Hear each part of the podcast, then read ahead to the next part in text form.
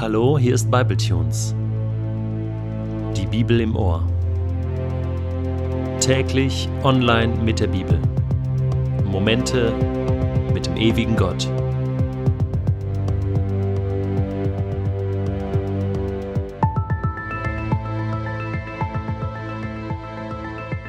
Der heutige Bibletune steht in Matthäus 10, die Verse 16 bis 33 und wird gelesen aus der neuen Genfer Übersetzung.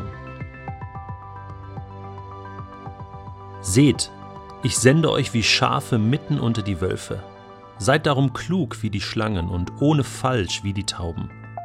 Nehmt euch in Acht vor den Menschen. Sie werden euch in ihren Synagogen vor Gericht stellen und auspeitschen.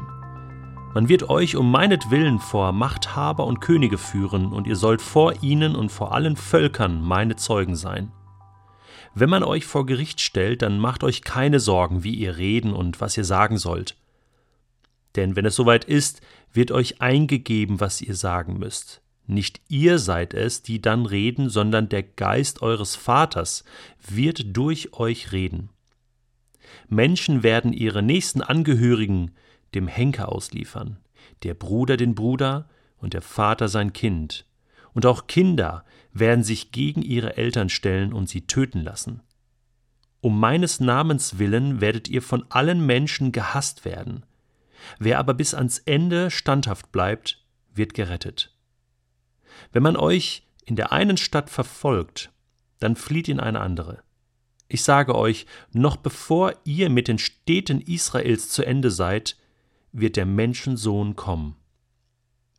Ein Jünger steht nicht über seinem Meister und ein Diener nicht über seinem Herrn.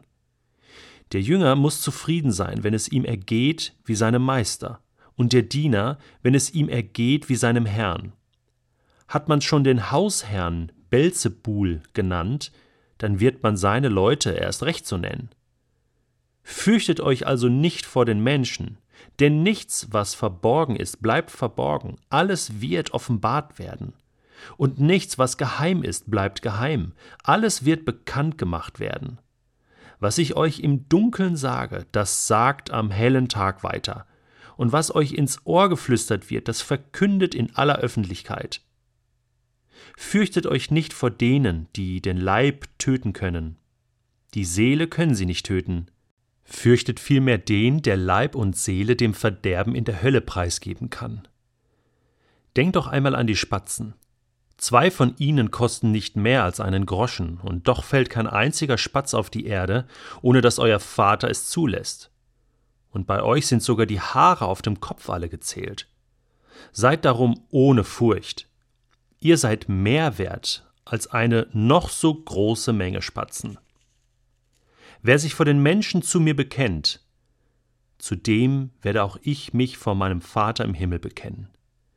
Wer mich aber vor den Menschen verleugnet, den werde auch ich vor meinem Vater im Himmel verleugnen. Du bist sicher einer Meinung mit mir, wenn ich behaupte, dass das einer der krassesten und radikalsten Texte im ganzen Neuen Testament ist, oder? Ich habe sehr großen Respekt vor dem, was Jesus hier sagt. Ich habe auch lange Zeit gedacht, hey, das galt jetzt nur für die zwölf Jünger damals, die hat er gemeint. Da wollte er halt so richtig sehen, dass die ihm nachfolgen und vertrauen. Aber ich glaube, Jesus redet hier sehr grundsätzlich über Jüngerschaft und meint damit alle Menschen durch alle Jahrhunderte und Jahrtausende, jede Kirche, jeden Einzelnen, der ihm nachfolgen will.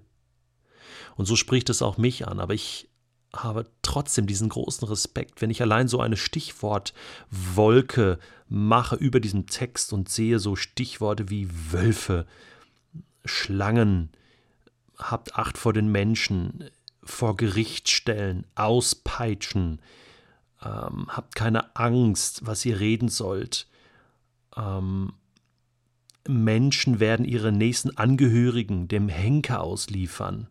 Das macht mir Angst. Wer mich nicht bekennt vor der Welt, den werde ich auch nicht bekennen. Habt keine Angst vor Menschen, die euch verderben können, die euch töten können. Habt Angst vor dem, der euren Körper in der Hölle verderben kann. All diese Dinge. Das ist sehr radikal. Das ist auch so anders als das, was Jesus sonst zu sagen hat zum Thema Liebe und Gnade. Wie muss ich das einordnen? Wie muss ich das sehen? Wie muss ich das verstehen? Ich denke, wir brauchen ein paar Rahmenbedingungen, um diesen Text richtig verstehen zu können. Als erstes müssen wir ganz klar sehen, dass die zwölf Jünger, zu denen dieser Text ja zuerst gesprochen wurde, schon in einem langen Prozess der Jüngerschaft gestanden haben. Für sie galt dieses Prinzip von Belong, Believe, Behave. Zuerst einmal dazugehören, zu Jesus gehören, dann ihm vertrauen und dann so leben, sich so verhalten wie er. Belong, Believe, Behave. Und da ist schon eine Zeit vergangen. Diese Jünger wurden schon hinzugerufen von Jesus. Sie haben schon die Bergpredigt gehört. Sie haben schon vieles erlebt mit Jesus. Und jetzt kommt er und wählt sie aus und sagt, hey, jetzt geht's los. Jetzt sende ich euch mit einem Auftrag in diese Welt. Jetzt fordere ich euch auf, dass ihr euch so verhaltet, wie ich mich verhalte, wie Gott es sich wünscht in dieser Welt. Und das dürfen wir nicht umdrehen. Wir dürfen das Christsein nicht falsch rum verstehen und sagen, ich muss mich erst so verhalten, wie Gott es will, damit Gott mich überhaupt liebt. Dann käme das Behave vor dem Belief. Es muss immer in der richtigen Reihenfolge verstanden werden. Und dann kann ich so einen Text plötzlich ein wenig entspannter sehen, weil ich weiß, das ist ein lebenslanger Prozess. Jesus mehr und mehr zu vertrauen und das, was hier was hier Jesus erwartet von seinen Jüngern und Jüngeren, das ist die mindestens die Gesellenprüfung, wenn nicht das Meisterstück. Und diese ersten Jünger von Jesus haben alle die Meisterprüfung abgelegt. Alle, vielleicht außer Judas, der Jesus verraten hat, sind ein Märtyrertod gestorben. Ich werde morgen mit meiner Familie nach Rom fliegen und wir werden das Kolosseum besuchen. Und ich weiß jetzt schon, ich werde dort unten stehen mit meinem Sohn und ihm erzählen von den ersten Christen, die hier in der Arena, in der Kampfarena gestanden haben und den Löwen zum Fraß vorgeworfen wurden. Und sie haben Jesus trotzdem bekannt vor dem Kaiser und vor Menschen und sie haben Loblieder gesungen. Woher haben sie die Kraft genommen? Wie konnte das alles nur geschehen? Belong, believe, behave. Ich glaube, jeder Einzelne hat Jesus ganz fest vertraut. Jeder Einzelne erinnerte sich in diesem Moment an das, was Jesus in Matthäus 10 gesagt hatte. Und weißt du, plötzlich macht mir Matthäus 10 nicht mehr Angst, sondern es macht mir Mut. Es macht mir Mut, meinen Auftrag, den Jesus mir gibt, ernst zu nehmen und keine Furcht mehr zu haben und einfach hinzugehen zu den Menschen, zu denen Jesus mich sendet.